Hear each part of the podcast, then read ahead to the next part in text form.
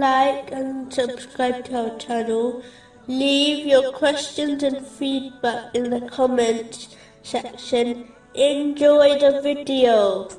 Moving on to chapter 43, verse 45.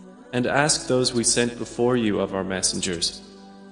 Have we made besides the most merciful deities to be worshipped? There are many narrations of the Holy Prophet Muhammad, peace and blessings be upon him, which advise Muslims that whoever testifies that there is none worthy of worship except Allah, the Exalted, and that the Holy Prophet Muhammad, peace and blessings be upon him, is the servant and the final messenger of Allah, the Exalted, they will be saved from the fire of hell. One such example is found in Sahih Bukhari, number 128.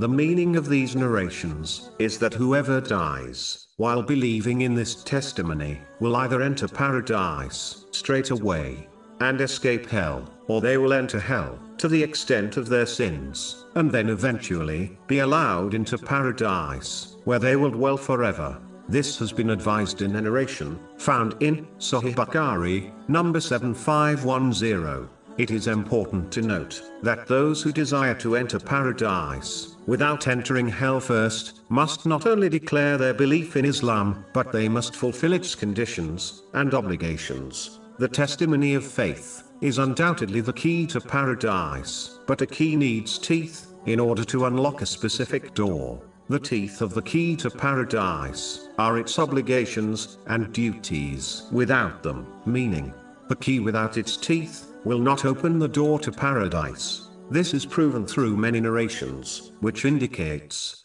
entry in paradise requires one to fulfill the conditions and duties of Islam. For example, a narration found in Sahih Bukhari, number 1397, advises the testimony, which is supported by actions in the form of the pillars of Islam, such as the establishing the obligatory prayers,